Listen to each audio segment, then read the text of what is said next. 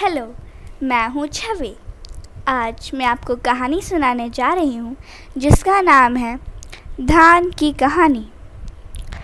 एक बार ब्रहान टोला के निवासियों को किसी दूर गाँव से भोजन के लिए निमंत्रण आया। वहाँ के लोग बहुत प्रसन्न हुए और जल्दी जल्दी दौड़ भागकर उस गाँव में पहुँच गए। वहाँ सबने जमकर भोजन का आनंद उठाया। खूब चक्कर खाया। भोजन करने के बाद सब लोग अपने घर की ओर चल दिए। पैदल ही चले, क्योंकि सवारी तो थी नहीं। रास्ते में चावल के खेत लहलहा रहे थे।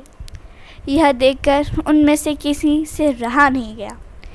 सबने आव देखा, ना ताव, और टूट पड़े हुए चावल पर।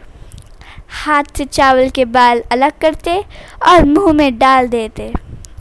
उसी रास्ते से शिव व पार्वती भी जा रहे थे। इस तरीके से उन लोगों को खाते देख पार्वती ने शिव जी से कहा देखिए ये लोग भोज खाकर आ रहे हैं फिर भी कच्चे चावल चबा रहे हैं। शिव जी ने पार्वती की बात अनसुनी कर दी। पार्वती ने सोचा मैं ही कुछ करती हूँ। सोच विचार के बाद उन्होंने शाप दिया कि चावल के ऊपर छिलका हो जाए। तभी से खेतों में चावल नहीं, धान उगते हैं, लगे। धन्यवाद।